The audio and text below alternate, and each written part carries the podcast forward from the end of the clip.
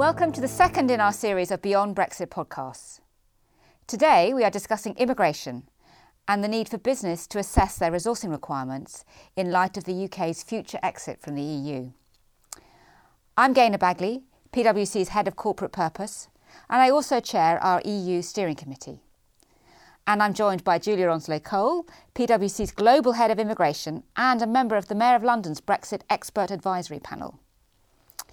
So, Julia, just remind us what is the real impact of Brexit on immigration? Why is it such an important issue for, for business?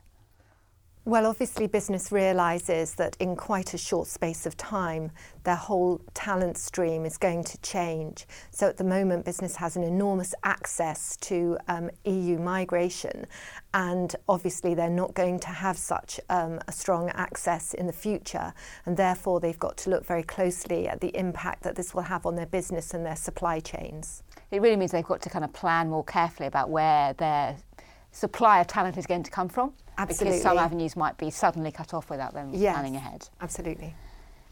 So, are you seeing particular businesses impacted more than others? Yes. So, I mean, I think that the businesses that are really going to uh, face a very big impact are those that use low skilled EU migrants.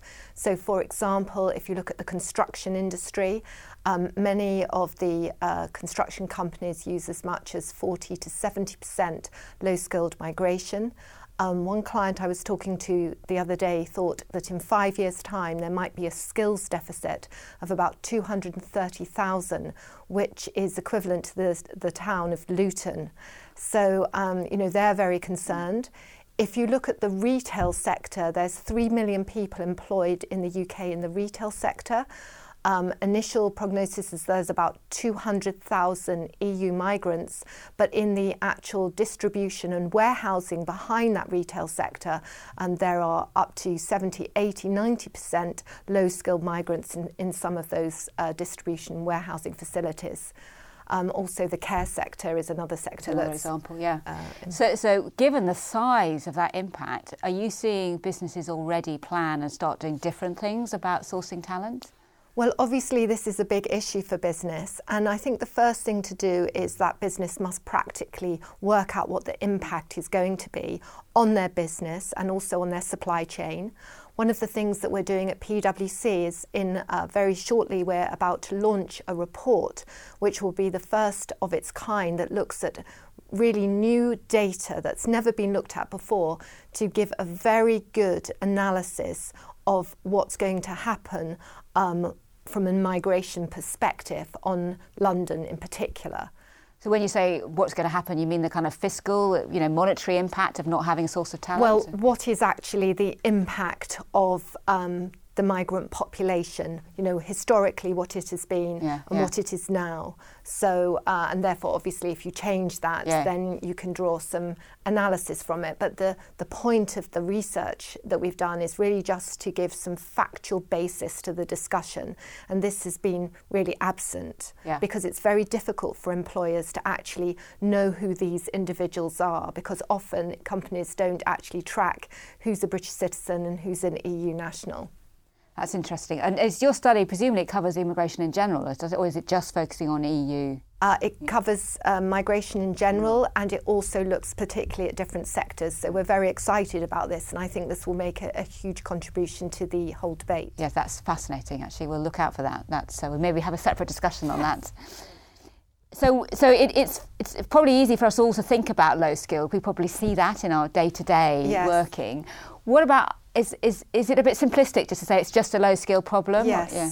yes. I mean, I think that obviously the government, we're working, liaising with the government, um, and the government's very mindful of, of, you know, the low skilled, and I think that there are likely to be some categories, some new immigration categories to cover sort of temporary workers that are on the low skilled side.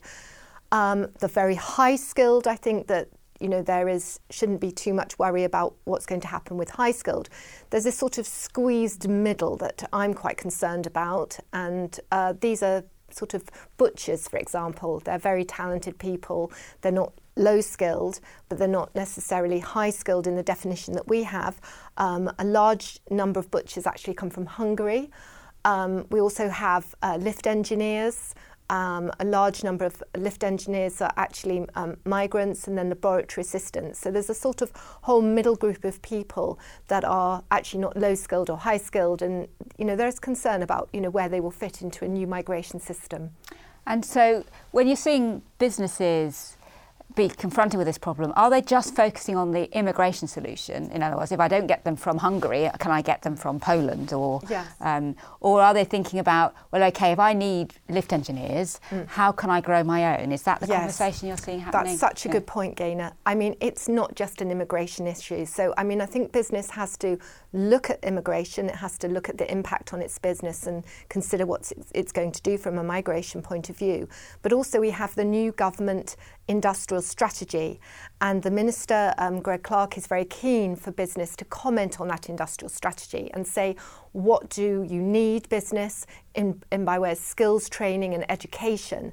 And so business must actually think about these things. Of course, it's education and training and, um, you know, upskilling and there's a you know there's a lot of contribution that they need to make as to what what needs to happen on those fronts. Yes, and also that could be different from geographies as well as industry and as well as different types of skills. Yes, and that's very an, an interesting point as well because. I think that uh, people forget there is this big connection between London and the rest of the country. So I was really pleased to um, assist Sadiq Khan on his advisory Brexit group. And you forget, for example, on financial services, that uh, 230,000 jobs in the Greater London area and city are financial services, but there's 1 million outside of London that are dependent on those jobs. Mm-hmm. So in Edinburgh and Bournemouth. So it's very important that you know we make sure that we have the right solution for London and that we have the right solution for the whole of the country. Yes, absolutely right, absolutely right. So, what would you suggest that businesses do? I mean, we've talked about look at their workforce, and we've yes. talked about identify where they comments that they should be raising to government. Anything else they should start yes. to do? I think there's two other things really. The first is that it's very clear now that we're not going to get an early reciprocal agreement on EEA nationals. Therefore, there is a lot of concern about EEA nationals and um, you yourself have spearheaded some real good support in PwC for EA nationals. We've set up this helpline for them. And I think we've seen across the board our clients are actually rallying around helping existing EA nationals register and make applications to register their, their EU rights. Um, and that's a, that's a really good thing to, to give some comfort to people to know that they're here and they're exercising such rights. Mm-hmm, mm-hmm. And about a third of these applications are actually being refused at the moment. So I think it's very important to support your employees and make sure that they are aware of how they can register and, and if the applications are not successful, you know, why that is. Yes, and, and that tends to be, doesn't it, sort of administration, that, that there yes. are some, some, some details that need to be in place and, yes. it, and let's make sure that those get done well in advance. Absolutely. And then Another thing I think is very important is that, as well as the other things that we've discussed, it's very important that business considers what do I want as a business out of a trade agreement with a third country. So, for example, um, we're seeing you know different things happening in the US. There, there's been this executive order. There may be an executive order um, relating to H1B visas. So, when we make a trade agreement in the future with the US, would business like to see some concessions for um, our citizens going into the US under H1Bs. So what are H1Bs? Um, H1Bs are um, a sort of common visa type in the US. These are working visas yes, as opposed to tourist yes, yes, yes, yes. It's, a, it's a common type yeah. of visa that, that a lot of our companies are using in the yeah. US. Um, so we could just basically say, well, we'll give you a concession under that kind of visa regime, and in exchange, you know, they could have a concession under our UK visa regime. Mm-hmm. So I just think it's perhaps a bit further down the track, yes. but it's something that businesses, global businesses, should be thinking yes. about. So, so, think broadly, think about other flows of people, Absolutely. not just the, the immediate problem, which is the European Union yes. ones. Yes, that's good. So that's really clear. So there seem to be some clear things about understanding your workforce. Start to think about long-term talent planning. Really help your current EU nationals, and if it's relevant, help them apply. Um, and really think about what, what are your asks of government based on your industry, Absolutely. your place, and your skill level. So thank you, Julia, for your insights, and thank you, everyone, for listening. We'll continue to discuss these issues in more detail over the coming weeks. For more insights from PwC on Brexit, please visit pwc.co.uk forward slash Brexit.